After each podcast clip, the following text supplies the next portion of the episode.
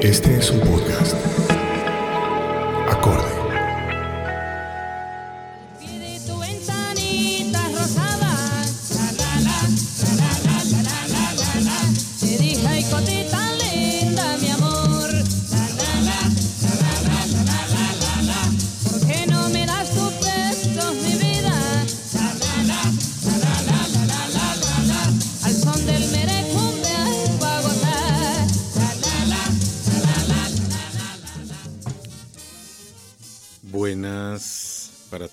Este es otro episodio de Entre Casa, una conversación con escritores como si estuviéramos en la sala de la casa.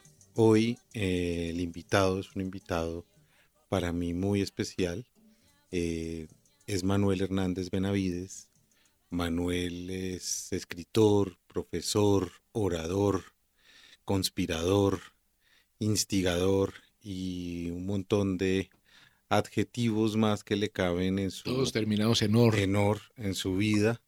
Eh, Manuel nació en Bogotá en 1943 y durante mucho tiempo se dedicó a oficios que han tenido que ver con la lectura, con la escritura, con la promoción del pensamiento crítico en Colombia. Bienvenido Manuel, gracias por estar en Entre Casa. Encantado de estar acá. Me interesa mucho este tipo de, programas que le amplíen un poquito a la gente la idea del tiempo histórico de un país como Colombia. Por eso seleccioné unas canciones que, dan como mucho un, un término, ¿sí? Hay como unas fechas especiales donde surgieron unas cosas en Colombia. Entonces vamos a hablar de eso también, si tú me preguntas. Y en particular esta con la que empezamos, que es Ay Cosita Linda, nos lleva a un país quizás eh, premoderno, distinto, un país en donde de alguna manera todos los asuntos de la globalización estaban lejanísimos, éramos una especie de pequeña provincia eh, en donde se oían estas voces y estas grandes orquestas tropicales. ¿Qué le recuerda esta canción o a qué momento corresponde esta canción en su vida antes de entrar en materia? No, no solo en mi vida, sino en la vida del país, en realidad. Ese señor Pacho Galán se inventó una síntesis entre el merengue, que como todos sabemos es dominicano, que tenía toda esa presencia centroamericana y caribe, y, la cumbia, que era una cosita más interna nuestra, un paso muy especial. Y él dijo, yo voy a hacer una cosa que tenga ambos ritmos y la voy a poner de moda para, para ese país de- del que estabas hablando se llama como la provincia perdida, ¿no? Colombia era una provincia perdida del mundo. Nos estábamos sacudiendo la primera gran violencia, no es, no es cualquier cosa. Los que habíamos nacido en el 43, pues éramos personas que en ese momento teníamos 12, 13 años. Comenzaba el auge de las pequeñas fiestas, las empanadas bailables, que era la manera de conocer a las chinas, era una delicia, los colegios eran separados, no había colegios mixtos. Total que solo en las fiestas íbamos a poder conocer niñas y a bailar. Eso era una cosa formidable. Y esta canción tuvo un éxito tremendo realmente. Por ser eso, una mezcla de merengue y cumbia, y también porque la canción tenía como ese aire de, conquista, de seducción, de por qué no sales a la ventana, a tu balconcito rosado. No sé, no puedo darte citas demográficas, pero lo bailó todo Colombia, la bailó toda Latinoamérica, México lo bailó completamente, de tal manera que no era cualquier cosa, No era cualquier cosita. Manuel, usted estudió en el Liceo de Cervantes, usted fue un niño en una ciudad que cada vez estaba más amenazada por un ruido que iba a estallar en, en el año 48 con el asesinato de Jorge Eliezer Gaitán. ¿Por qué no me habla de, de su infancia, de cómo fue crecer en esa ciudad, cómo fueron sus circunstancias, digamos, de crianza? Las circunstancias eran una familia pequeña, padre, madre, mi hermana y yo, en una casita también pe- pequeña, en los límites entre el barrio Palermo y el barrio Teusaquillo. En la mitad de esos había un barrio más pequeñito que se llamaba Santa Teresita, y ahí mi papá había comprado una casa y esa fue mi casa de infancia. Oía todas las tardes las campanas de la iglesia de Santa Teresita. Me faltaba mucha cultura para diferenciar a Santa Teresita de ta- Santa Teresa de Ávila, ¿verdad? O sea, el mundo se aprende después. Al comienzo uno tiene cosas nada más, impresiones. Eh, la iglesia era mucho más poderosa que ahora. Sigue siendo una iglesia grande. También existía ya la clínica Palermo, que estaba muy cerquita, la clínica Marley. Ya lo que no alcancé a ver fue el hipódromo de la Magdalena. Había un hipódromo que lo habían hecho los cafeteros tolimenses. Los Espinosa era su apellido, que tenían más café, sembraban más, vendían más. En ese hipódromo se inició el proceso de la relación entre hipódromos y urbanizaciones. El hipódromo servía para valorar lo que antes era tierra rural y convertirla en tierra urbana. Eso yo lo he explicado en mis clases. ¿Y eso qué significa? Que los hipódromos fueron siguiendo el paso de la urbanización de Bogotá. El hipódromo de la Magdalena, el hipódromo de la 53, que luego fue donde quedó el almacén Sears, que ahora se llama Galerías, y que da origen a todo ese fenómeno alrededor del río Salitre. O sea, conocer Bogotá es una aventura formidable. Lo que pasa es que, pues, tú sabes, ¿no? Hay que caminarla mucho, hay que amarla, hay que recordar la propia infancia. Yo conozco Bogotá, no es como un alarde, sino como con mucha humildad de recordar que la he, caminado, ¿comprendes? Es decir, a mí no me asusta nada. Yo, está, yo viví, como te repito, entre Palermo y Teusaquillo, que eran dos barrios de mejor estrato que el mío, que era Santa Teresita. Entonces conocí muy bien los estratos. Y de ahí para allá había barrios obreros. El Olaya, barrio Santa Marta, la parroquia de Santa Marta. La otra cosa que era muy divertida eran las pequeñas salas de cine. En Santa Teresita está la casa de, de Gaitán. Naturalmente, enfrente a la casa de Gaitán estaba la casa de mi tío Saúl, de tal manera que nosotros sencillamente sabíamos que ahí vivía un político muy importante y sencillamente lo mataron. Como yo había nacido en el 43, yo tenía cinco años. ¿Y hay algún recuerdo de...? De ese día, sí, sí, a nosotros nos pasaron dos cosas importantes. Nosotros es mi hermana y yo. La una, que se acabó la leche mi mamá tuvo que salir a la cigarrería Sieger, que era de un alemán, en la 13 con 44, por una enorme lata de leche Klim. Imagínate, por ejemplo, mi mamá tuvo una pérdida de inocencia, que era que el que, estaba cortejando a su hermana pequeña, era, era, una familia de muchas mujeres. Entonces mi mamá era la mayor y vigilaba a las otras muchachas. El que la estaba cortejando pasó como un gaitanista herido con la corbata al revés y con la chaqueta por el lado de la manga. Y ella quedó desencantada porque se dio cuenta de que debajo de la gente bien también había gaitanistas que eran chusmeros, que era la palabra que se usaba. Y, la, y la, el recuerdo fuerte es que había dos cigarrerías en la 13 con 44, la de Vaquero y la de Sieger. Vaquero cerró, bajó la reja y fue terrible cómo le fue destruyeron la reja, la multitud, pues una reja no es nada. Sieger dejó abierto. Pero la gente, él les dijo, entren y tomen lo que quieran. Obviamente la gente se hastió de, de, de, tomar licores y, rancho. El rancho no se podía abrir, o sea, los enlatados. Entonces, obviamente, bueno, ya salieron. Entonces mi mamá pudo llegar a donde Sieger por la leche Klim tarro grande de leche clean, que era la que nosotros tomábamos. Era una costumbre que había llegado con, con Nestlé, ¿no? Que era que la leche debía ser en polvo porque tenía más nutrientes. De tal manera que mi mamá llega a la casa muy emocionada de haber visto a Cabanzo, el apellido era Cabanzo, con Z y B pequeña. Después tuve un compañero que debía ser sobrino o hasta hijo del que mi mamá había visto. Y, y, y ella venía muy nerviosa, obviamente alcanzó a ver chusmeros y todo.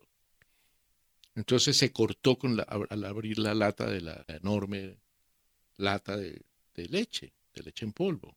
Ya se cortó un dedo. Nunca volvió a votar porque le daba pena poner el dedo con la cortada. Entonces es un recuerdo completico. Ahí le regalo ese recuerdo completico para que no diga que soy un mal entrevistado. No, hay, hay muchos que me va a regalar hoy, yo estoy seguro de eso.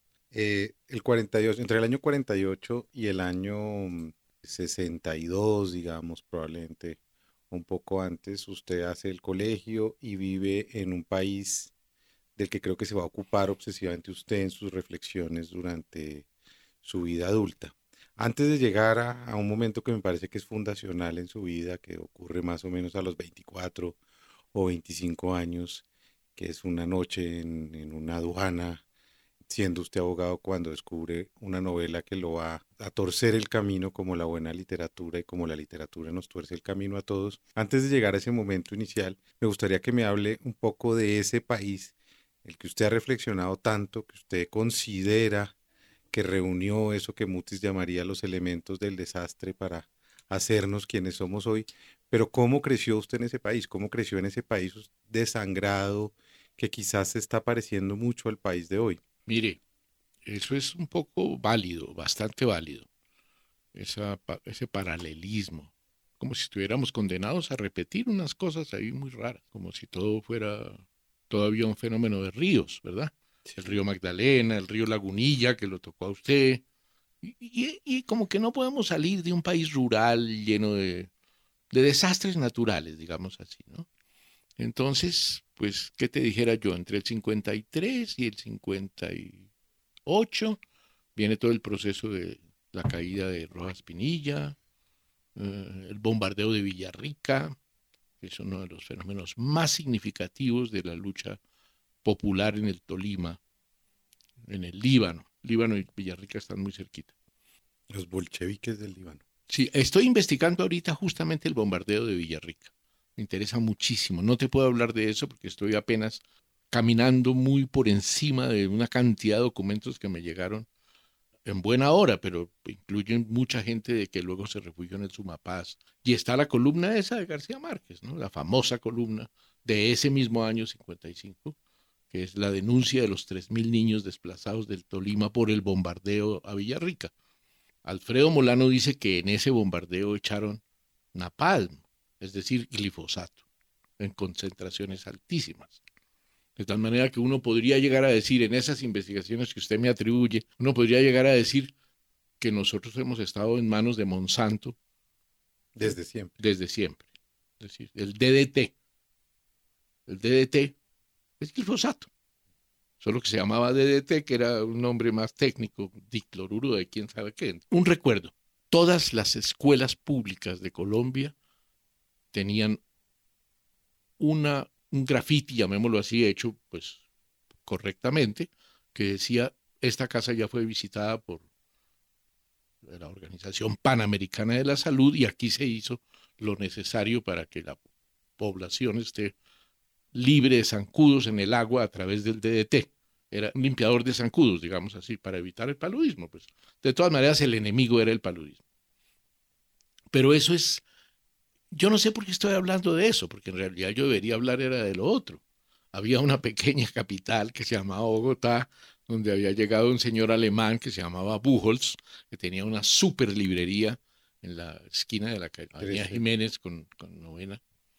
Y en esa librería, pues a nosotros, los muchachos lectores, se nos abrió el mundo. Realmente es una cosa muy complicada de escribir. Yo tengo unas memorias que usted conoce, un pedazo de esas memorias conoce en donde está muy claramente contado qué fue lo que nosotros compramos ahí.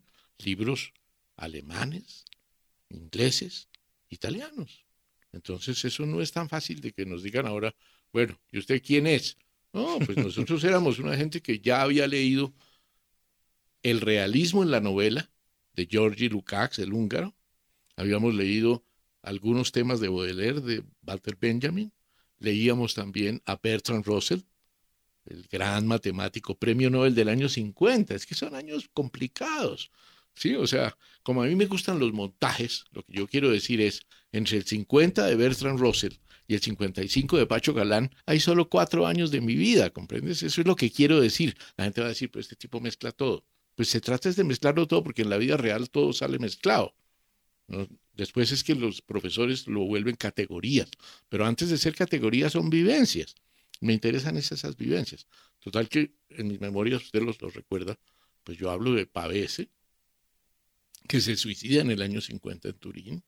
Hablo de Bertrand Russell, que es premio Nobel del 50. Hablo de Georgi Lukács. Y hablo de la, del libro ese que yo no sé cómo lo logré tener ahí.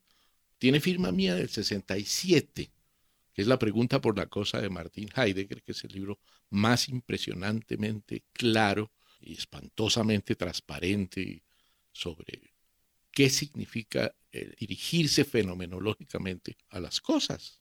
Para llegar a ese momento y a la Universidad del Rosario y después a, a las aduanas y seguir mezclándolo todo, eh, oigamos un poco hoy como ayer de Rolando la serie. Hoy como ayer, yo te sigo queriendo mi bien, con la misma pasión que sintió mi corazón cuando te vi junto al mar. Al recordar los momentos sublimes que ya El Benny Moré es muy bello porque casi no mueve los tonos, mueve solo la amplitud del tono. Eso es dificilísimo que haya un cantante tan, como te dijera, tan así. ¿sí? No, cualquier persona que nos esté oyendo se da cuenta, dice, uy, pero es que esa voz sí era rarísima. ¿Pero Claro, ¿Este, ¿Este es Benny o es Rolando? no es Benny. ¿Es Benny? Es Benny Morene directamente. Entonces me equivoqué yo. al- No, me- yo te mandé la equivocada la, y la corrección la hice hoy acá. O sea, la culpa es mía porque puse una mía. trampa caribeña. Ya, ya, ya. Eso, muy bien. Eh, No, lo que pasa es que después con Buenavista Social Club, pues ellos agarraron toda esa vaina después de que fue el, el alemán ese, que, Ray Kuder, sí. el- el que fue Kuder y revolvió allá a los viejitos, pues volvió a aparecer, por ejemplo, esta. Si tú buscas en internet, la, la única versión que hay es la que ya se hizo con Buenavista, pero la voz de, de, de Benny. Es una cosa única Es en el mundo, ¿comprendes? Por esa habilidad en la amplitud de los tonos. Eso no hay. Es decir, no hay un hoy que sea como ese ayer y que eso sea palabra y sonido.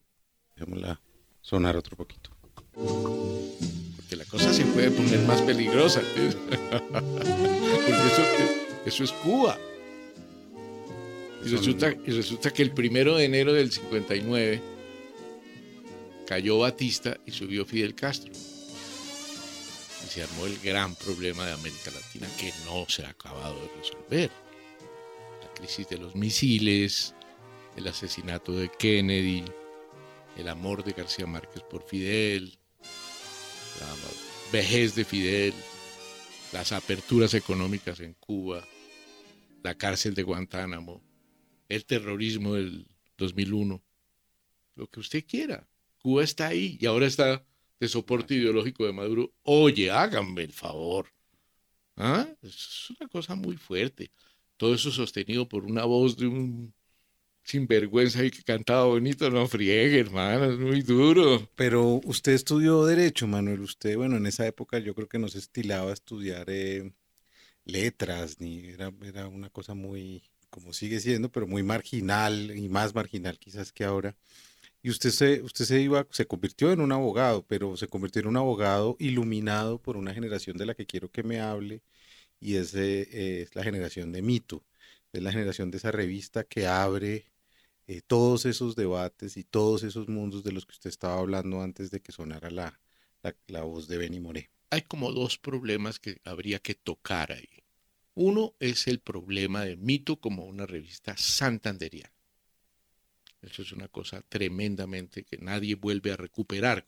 O sea, Colombia era un país de regiones, lo es todavía, pero en realidad la revista la hicieron dos personas de Santander, escritores y poetas acaudalados ambos, Eduardo Cote Lamos y Jorge Gaitán Durán y ambos murieron trágicamente. Y todos los que estaban ahí les marchaban era a ellos. Ellos tenían el dinero suficiente para sostener esa revista, para sostener también, que te dijera yo, las relaciones internacionales que tiene una revista. Ellos le escribieron a Borges y le pidieron que les, les diera permiso para, para poner sus nombres ahí en la cabecita de, de la revista. Alfonso Reyes aparece en esa revista. Y bueno, se arma una super revista, ¿comprendes? Aparece el mejor crítico literario que ha tenido la agudeza colombiana, que es Valencia Guelquel. Y, y también alrededor de eso pues están los otros santanderianos, el tipo que, que era más importante que todos ellos, porque era un nietzscheano consagrado que era Ramón Pérez Mantilla. Yo conocí toda esa gente en Bucaramanga, porque mi primer puesto con la aduana me dijeron, váyase a Bucaramanga a abrir una plaza, porque Bucaramanga no es una frontera, es una subfrontera. La frontera es Cúcuta, pero luego vienen los curos, corta la carretera del Cesar, y por lo tanto podía haber también otro contrabando de carreteras chiquitas. Entonces ahí se, se le pone la, la, frontera a esos contrabandos chiquitos en Bucaramanga. Yo llego allá y ¿qué encuentro? Una cantidad de gente letrada, gente importantísima, todo el mundo hablaba de, de libros, hablaba de la alianza colombo-francesa, era importantísima. Y la, el colombo americano de, Bucaramanga estaba más bien como en servicios de espionaje, ¿comprendes? Porque ya, ya se sabía que allá quedaba pues el nudo del ELN, el nudo de las y el nudo que había desatado Camilo Torres. De tal manera que todo eso está en un solo sitio, ¿comprendes? Que es un café de Bucaramanga, que era el café del Hotel Bucarica. Ahí pasaba todo esto, hasta el proceso 8000. 25 o 30 años después salió de, ese misma, de esa misma cafetería. Por eso tener memoria es una vaina entre maldición y bendición, ¿comprendes? Porque terminamos sabiendo muchas vainas. Voy a saltar al año 67 porque pasaron miles de cosas entre el año 43 y el 67, pero yo que fui alumno de Manuel, siempre hablaba en su seminario sobre García Márquez en la Universidad de los Andes, que se convirtió en un seminario casi de culto para quienes estudiamos en la universidad en los finales de los 80 y durante la década de los 90, eh, o más bien durante esas dos décadas, porque Manuel lo dictaba desde antes. Usted hablaba muy emocionado del, del momento en que quizás en Buenaventura, si no me falla la memoria, me llega a las manos un ejemplar un de 100 ejemplar años. de 100 soles, Sí, sí, y claro. eso va a transformarle la vida. Es, es- es un momento muy complicado. Al ser yo un abogado joven y tremendamente honesto, entonces a mí nadie me, me llegaba con malas notas de vida, si me entendés? Nadie me decía, oiga, el chanchullo va por este lado, nada. Decía, no, este doctor es todo raro, le gustan son los libros. Entonces dejémoslo que se quede ahí en las piezas de los hoteles. No le gustan los Lamborghinis. no, exactamente. No. No, no me gustaban los Lamborghinis ni los celulares que además no había, y mucho menos forrados en oro, ¿comprendes? Entonces, yo estaba en un mundo donde lo que me gustaban eran los libros. Entonces la gente me dejaba leer. Había muy poco que hacer en mi trabajo. Yo podía desocupar mi trabajo en una mañana, de, de un martes. Y la tarde del martes ya era tiempo libre, y todo el miércoles y el jueves. Y después me devolvía para Bogotá, pero lo que tenía que hacer lo hacía en una mañana yo tenía derecho a nombrar mis propios estibadores y mis propias secretarias, distintas a las de la aduana propiamente. Yo tenía un fondo aparte. Total que esa es la, realidad de esa vaina. Pero no es solo la de 100 años, es que pasaron cosas tremendas, ¿comprendes? Está Cortázar, Rayuela es del 64, Dionetti, el más olvidado del boom y el más importante, a mi juicio, como yo lo después lo mostré en la universidad.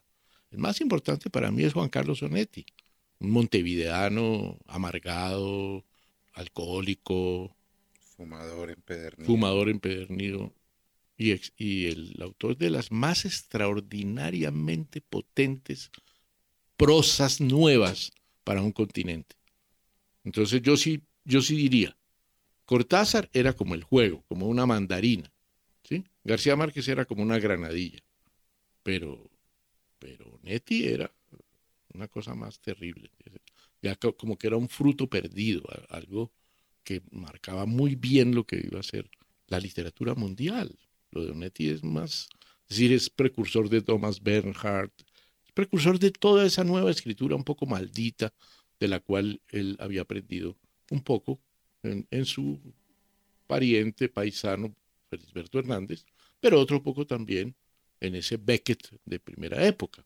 Entonces, eso es lo que yo, como te digo yo, eso es lo que se me viene encima a mí por tener mucho tiempo para leer. ¿sí?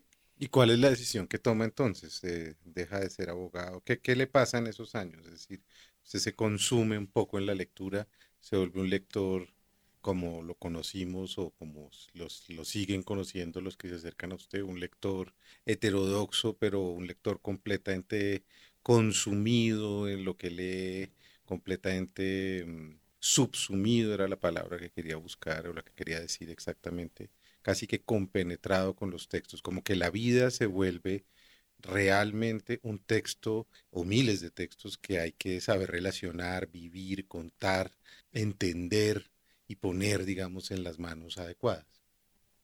Mire, hace 15 días, y usted lo sabe, tengo una página en Face que se llama Manuel Convoca, con B larga. No como convocar, sino con usar la boca. Por lo que soy buen orador, digámoslo así, buen expositor.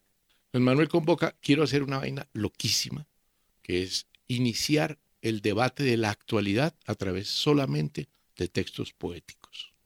Pound, Pessoa, Alfonso Reyes, una gente que nadie sabe ni siquiera que existe y que es posible que tengan más razón en esta terrible sin razón que los divulgadores de actualidad, digámoslo así. Entonces, me reivindico la actualidad a través de la poesía. Eso es una locura. ¿Sí? Casi que alcanza a ser un pensamiento ligeramente mañé, ¿sí? En el sentido en que las señoritas de antes decían, ay, no, es que a mí me gusta mucho la poesía. No, evidentemente no es lo que decían las señoritas de antes. ¿eh? Es una manera mucho más combativa, es una manera de, hacer una cosa que es una bobada en el fondo. Es comprender que la actualidad, la, la verdadera palpitación de la actualidad queda es en la poesía. Y así fue que me pasó lo que me pasó, para no escamotear tu pregunta conociendo muy bien la obra de Borges, encontré a Borges en la rectoría de la Universidad de los Andes. ¿Qué año más o menos fue? No, facilísimo. Enero del 79. Viene Borges invitado por Juan Jacobo Muñoz, un popayanejo de alta clase que estaba de rector de la universidad. Y dice, voy a traer a Borges porque Borges es muy importante y bla, bla, bla. Y yo llego allá y entro a la rectoría y comienzan a, hacerle preguntas mm, donde se desconocía mucho el texto. Una persona leía un poema, pero como era filósofo se sentía con derecho a interpretar filosóficamente el poema de Borges. La única persona, perdón por decirlo, que había leído prácticamente todo Borges e incluso libros que no habían llegado a Colombia por problemas de aduanas, era yo. Entonces, cuando me di cuenta que la vaina iba a ponerse aburrida, pues decidí hacerle una pregunta a Borges y le pregunté por el Congreso, el célebre cuento de 40 páginas. Y le dije, esto ya no es un cuento, tampoco es una novela, es una short story, es una petit nouvelle, ¿qué es?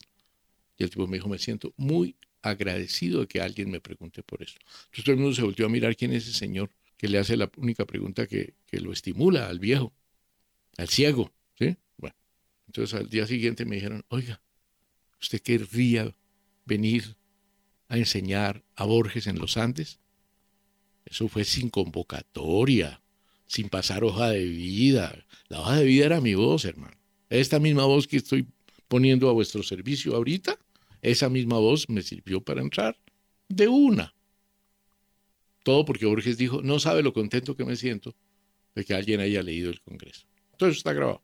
Entonces, obviamente, entré y no salí nunca más. ¿Qué pasó en esa década, entre el 67 siendo abogado de aduanas y el 79 que entra a los Andes? Sí, sí, sí, es, una etapa brutal. Esa misma gente de Bucaramanga reconocía las cosas que estaban pasando a, esos niveles, poesía, ensayo breve. Entonces, lo, lo real es que la novela de García Márquez sale el 31 de junio 30 de junio del 67, ¿verdad? Entonces la novela invade los mercados, pero yo la consigo es por la aduana antes de que llegara, porque una señora se le olvida, alegando lo de su homenaje con el señor de la aduana, y el señor de la aduana dice, ay, esta señora dejó olvidado un libro. ¿Lo quiere usted que le gusta la lectura? Por razones que no vienen más al caso, porque es imposible explicarlo más. Terminé yo teniendo el primer ejemplar de América Latina, salido de Buenos Aires, de 100 años de soledad. Total que yo me fui para mi hotel en Cali y me la leí. Y le hice unas fichitas que todavía existen. Las fichitas. Y publiqué un ensayo para la revista Eco, que se llama así, Los muertos un abordaje a 100 años de soledad. Ese fue el problema. Que todo el mundo dijo que ese ensayo era muy bueno y bla, bla, bla, bla, bla. Y entonces yo me seguí reuniendo con cierta gente. Entonces dijeron, no, mandemos sus, usted tiene poesía escrita. Yo dije, sí, yo tengo poesía escrita. Entonces la mandamos al Caro y Cuervo, que tenía una imprenta patriótica que la tiene todavía, Sí, sí. que es de tipografía antigua, bellísimo. Y un día estaba yo en mi casa y llegó un señor en un carrito, era como un conductor. Timbró en mi casa y, y abrió el baúl y sacó unas cosas ahí, unos paquetes. El señor Hernández, sí, a la orden. Es de parte del Caro Cuervo que aquí está su libro editado. Permiso. Y se fue. Yo bajé y me encontré con que me había vuelto una persona editada.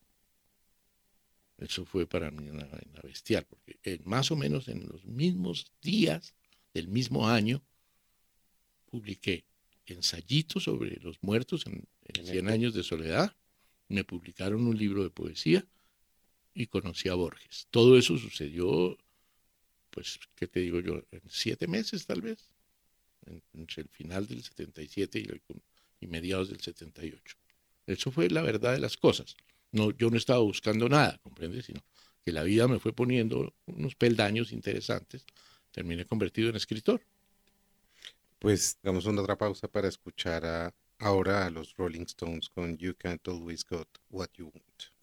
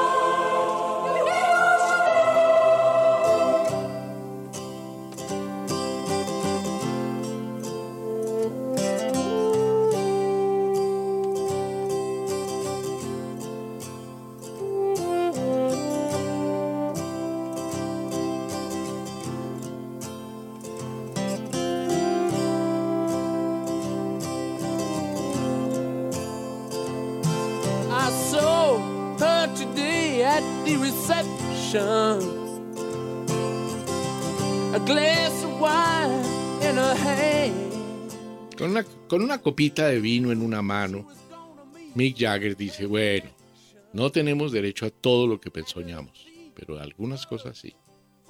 ¿Y quién lo dice? Lo dice un coro que parece unas monjas locas ahí de la era victoriana, ¿entiendes? Como hijas de la reina Isabel, ¿no? Mick Jagger está enfermito, es de mi propia edad, está malito, está en el hospital hoy.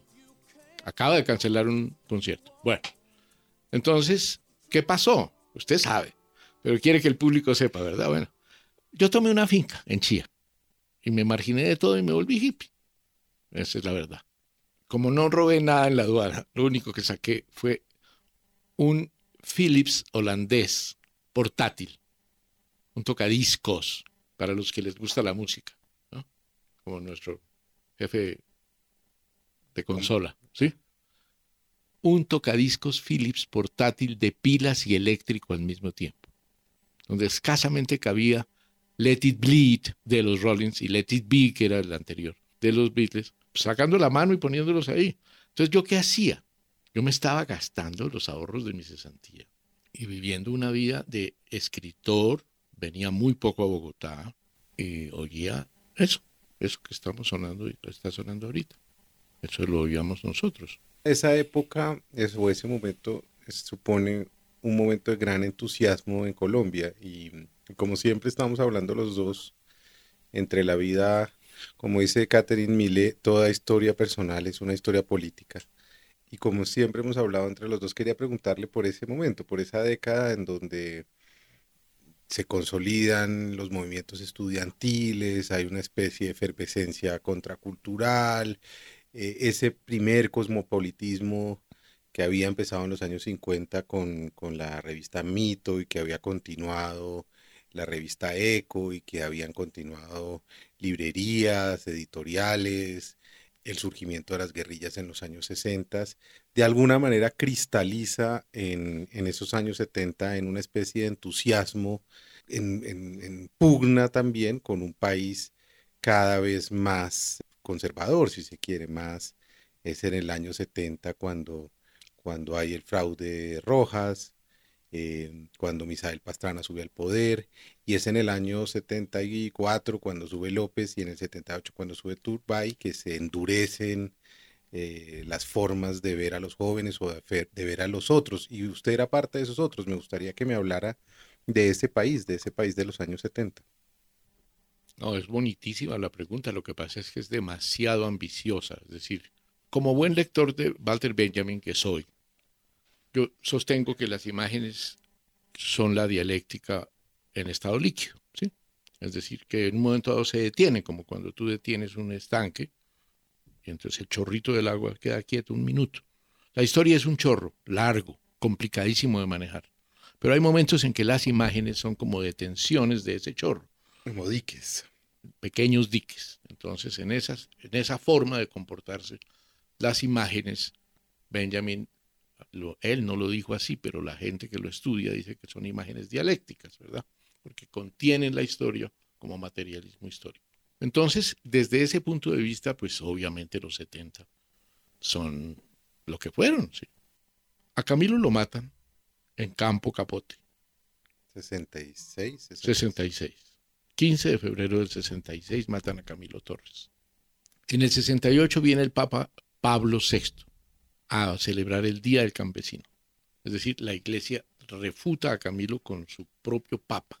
El tipo se baja del avión, constellation, besa la tierra y se arma el cuento otra vez. Aquí la que manda es la iglesia y no la iglesia disidente. Camilo es un guerrillero, bien muerto.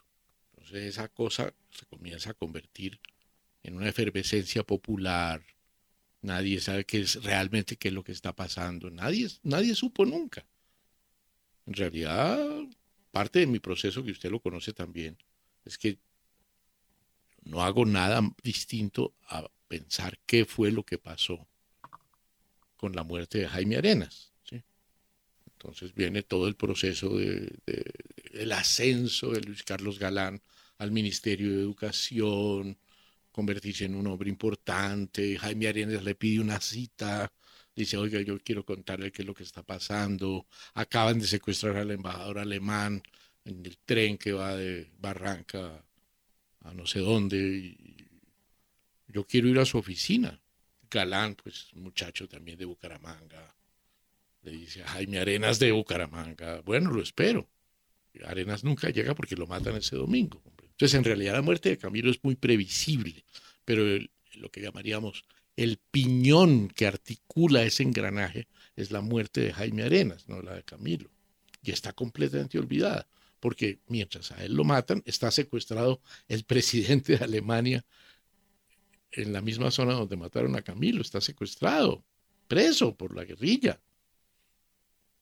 El lunes lo sueltan y se va para Alemania y eso queda como un episodio, como se dijera, clandestino, históricamente equívoco, el ministro de gobierno es un profesor de los Andes, Abelardo Forero Benavides, medio pariente mío, al que le toca llegar al aeropuerto con el ánimo de resarcir el problema del secuestro del, presidente de Alemania, Gustav Heinemann. Cuando llega al aeropuerto, el gobierno de Alemán le hace el, desplante a, a Abelardo de que el tipo ya se ha ido en un avión una hora antes. Y eso todo se cayó. Yo, en realidad, yo me parezco a los locos colombianos. Eso, eh, eso me gusta mucho que tú me traigas a estas entrevistas tan locas, porque en el fondo lo que me estás diciendo es, bueno, ¿y cuál es su, cuál es su chifladura, Manuel? Entonces yo digo, no, la chifladura mía es el día en que Abelardo llegó al aeropuerto y Gustav Heinemann ya se había ido. O sea, la teoría conspiratoria mundial, pero aplicada a un caso concreto. ¿Eso qué es? En el fondo eso es un poquitico de imagen dialéctica dentro de un torrente narrativo. Eso es. ¿Por qué la Universidad de los Andes es tan importante en su vida? y en la vida de Colombia. Sí, no, eso es una cosa muy loca, ¿no? Es una pregunta muy loca. No, pues yo había dejado completamente la burocracia, ¿comprendes? Por lo tanto, ya mis ejercicios como abogado habían terminado. Ya, yo no quería ser más abogado, quería ser escritor. Y me había llegado el, el chofer del Caro y Cuervo a la puerta de mi casa, timbrando con unos paquetes que me parecieron pedradas en mi cabeza. Eran mis propios libros, pero yo los veía como pedradas.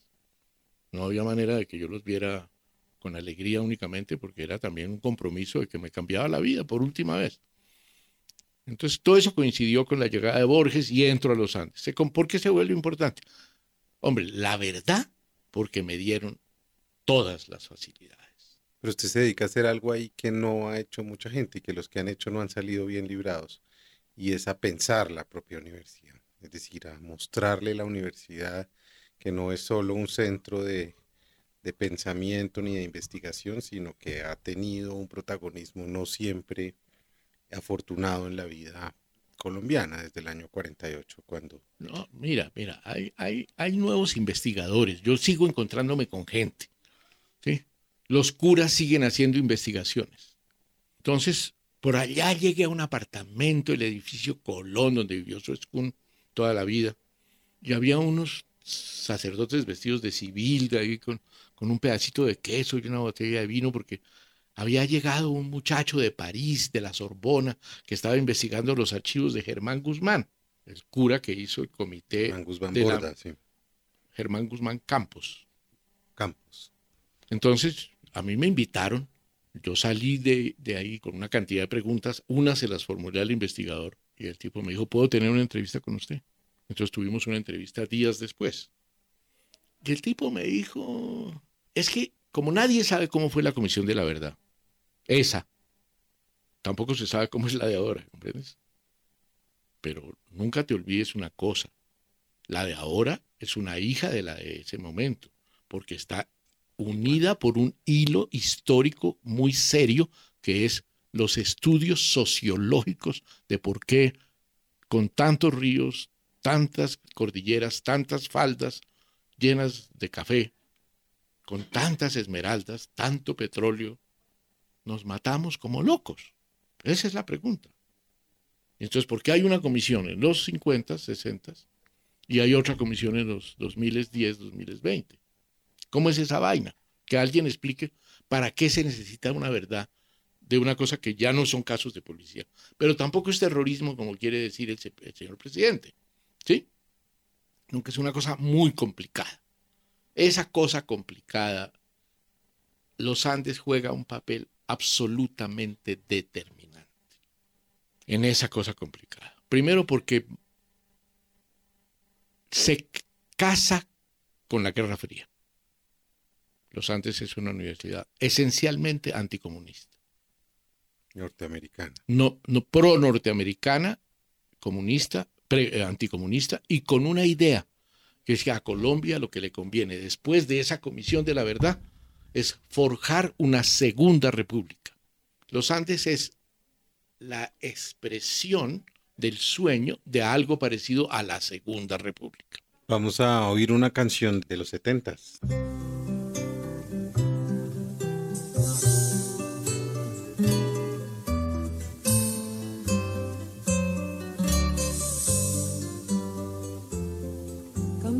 Superficial, cambia también lo profundo, cambia el modo de pensar, cambia todo en este mundo, cambia el clima con los años, cambia el pastor su rebaño, y así como todo cambia, que yo cambie no es extraño.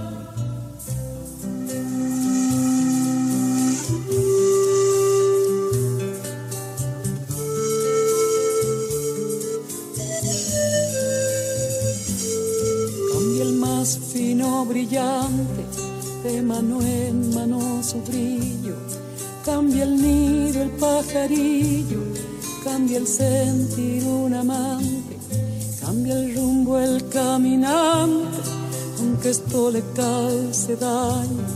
Y así como todo cambia, que yo cambie no es extraño.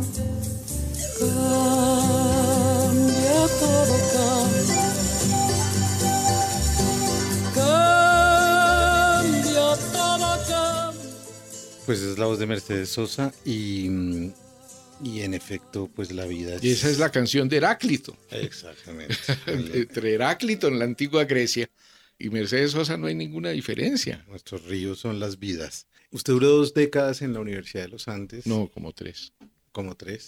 Y finales de los, sí, claro, porque a finales de los años 90 eh, empieza un tránsito eh, suyo personal hacia Francia y tiene, empieza a tener relaciones con ese país y creo que también hay una lectura o un autor ahí que lo determina, así como antes habían sido Benjamin, García Márquez, Onet y miles de cosas más, pero quiero decir, hay como ciertos diques, como les llama usted, que son esenciales en la vida de todo lector, que es Derrida. Me gustaría que me hablara de, de su encuentro como lector con, con, eh, el filósofo argelino francés eh, Jacques Derrida, de, su, de sus años en tránsito entre Bogotá y París, eh, para ir entrando hacia el final de esta conversación. Bueno, lo que nadie recuerda, y es bueno recordarlo hoy, es que aquí siempre ha habido pequeños riachuelos editoriales que hacen que la gente que está atenta nunca se le escape nada. Digámoslo así, yo todavía estoy en la otra época.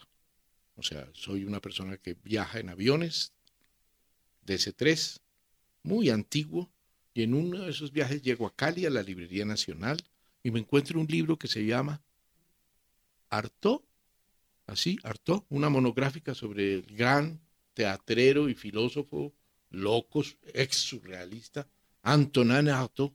Y lo compro. Hay un ensayo de Derrida. En realidad yo no conocía a Derrida en la, en la academia ni en la filosofía. Lo conocí como el ensayista que por primera vez habló de la relación entre la crisis de la representación, problema netamente filosófico, fenomenológico, y un individuo francés murió pobre, desdichado, canceroso y loco en un manicomio en el año 47. Todavía hoy, ¿sí? hoy en este 2019 y todo ese cuento, estamos en mora de volver a repensar a, a Antonin Artaud. Hay algo que no está claro. Entonces yo descubro que hay un hombre muy joven que se está dando la pela por ese viejo, maravilloso, esquizoide que fue Artaud. Y ese es joven, jo- joven pensador en ese momento, es Jacques Derrida. Entonces yo comienzo a, a comprar cosas de Derrida. Ahí sí ya, decir, tienes razón, pierdo mi fidelidad benjaminiana y García Marquiana y adquiero una fidelidad artodiana derrideana, que también eran más antiguas mías que las anteriores. Sí, o sea, no es tan sencillo decir que Manuel va primero así para luego llegar allá, sino que de repente Manuel tiene que regresar atrás a encontrarse de nuevo con Artaud, pero de la mano de un tipo completamente vigente en ese momento en el París del 2000, que era Derrida. No disfrutamos todos los lectores de la vida larga de ese señor. Ese señor muere en octubre del 2004. De tal manera que yo sí alcanzo a estar en sus seminarios, a interlocutar con él, y sus seminarios eran sobre lo que él termina diciendo que es a donde tenemos que llegar, que es por qué Aristóteles llama animal político al hombre. ¿Por qué lo contamina de animal? No como una contaminación indebida o viciosa, sino como un lujo, una gloria. Y añade político, porque de todas maneras sobre esas dos paticas de animal político gira un fenómeno, que es el fenómeno de la soberanía. ¿Qué es la soberanía? ¿Hasta dónde puede el hombre declararse soberano? Los franceses, que son como medio mañositos, tienen a un fabulista que se llama La Fontaine, y las fábulas de La Fontaine son unas fábulas muy inmorales, ¿sí? no en el sentido sexual, sino en el sentido en que lo que están diciendo finalmente es que la razón la tiene el más fuerte.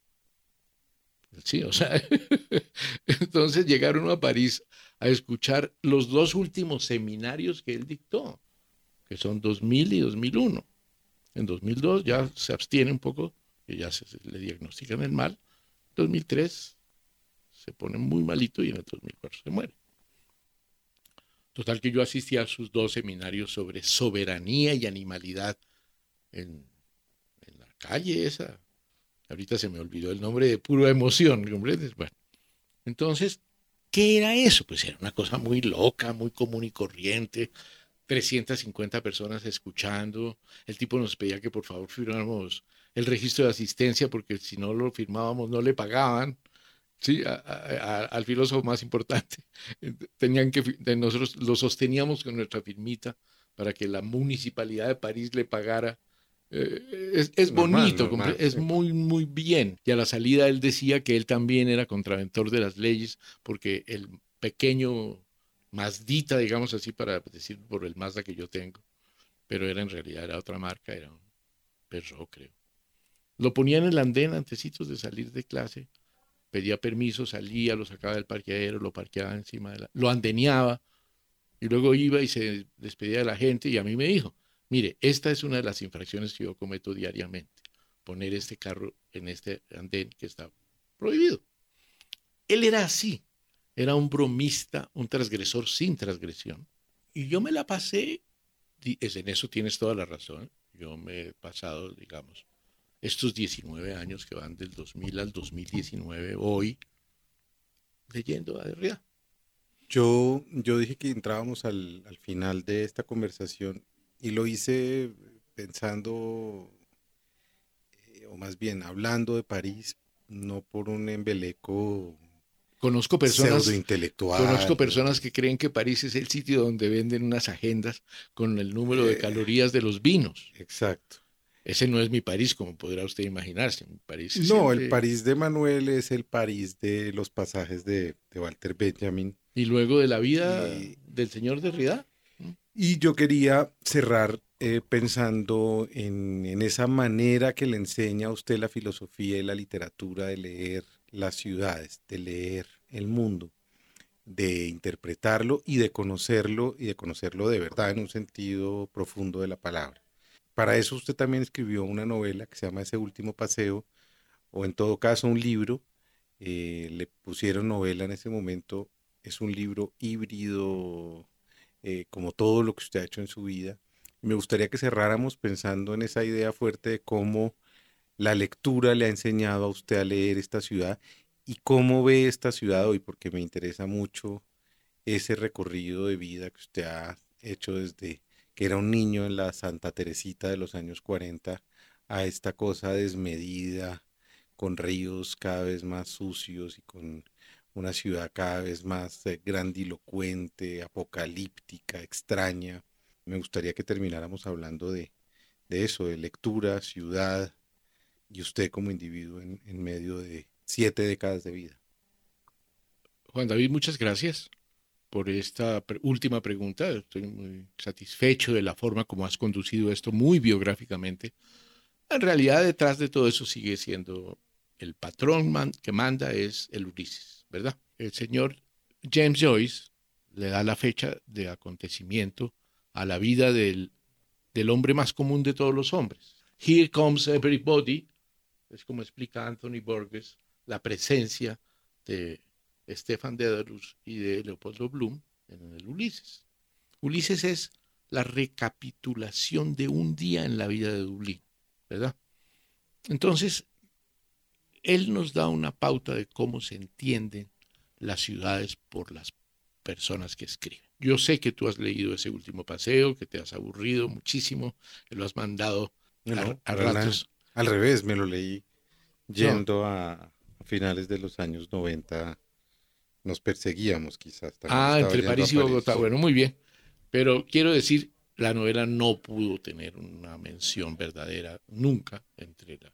El único que se atrevió a decir algo fue Rafael Humberto Moreno, antes de morir. Dijo, esa novela de Manuel Hernández es el carnero del siglo XX. Yo con eso quedo súper honrado, ¿comprendes? ahí te paso ese dato. Vale la pena. Bueno, volvamos. ¿Cómo está Bogotá? Bogotá está muy bien, goza de una estupenda salud y todas las autoridades estatales confabulan contra esa estupenda salud. Ese es como, digamos, el gran resumen. parte médico, que es ese, decir eso, goza de una excelente salud, pero todos sus mandantes lo único que hacen es ver cómo la envenenan más. No hay ríos, hay una contaminación brutal. El diésel de los Transmilenio es espantosamente emisor de partículas sólidas. Hay trayectorias de Bogotá como la de la Sevillana hasta Puente Aranda, que materialmente nadie puede pasar sin correr peligro su vida. Las mujeres están sufriendo una cantidad de enfermedades femeninas por la contaminación ambiental. Eso no lo ha dicho nadie, lo digo por primera vez. Gracias. Gracias a Manuel, gracias a ustedes por este entre casa y nos despedimos oyendo a El Cigala.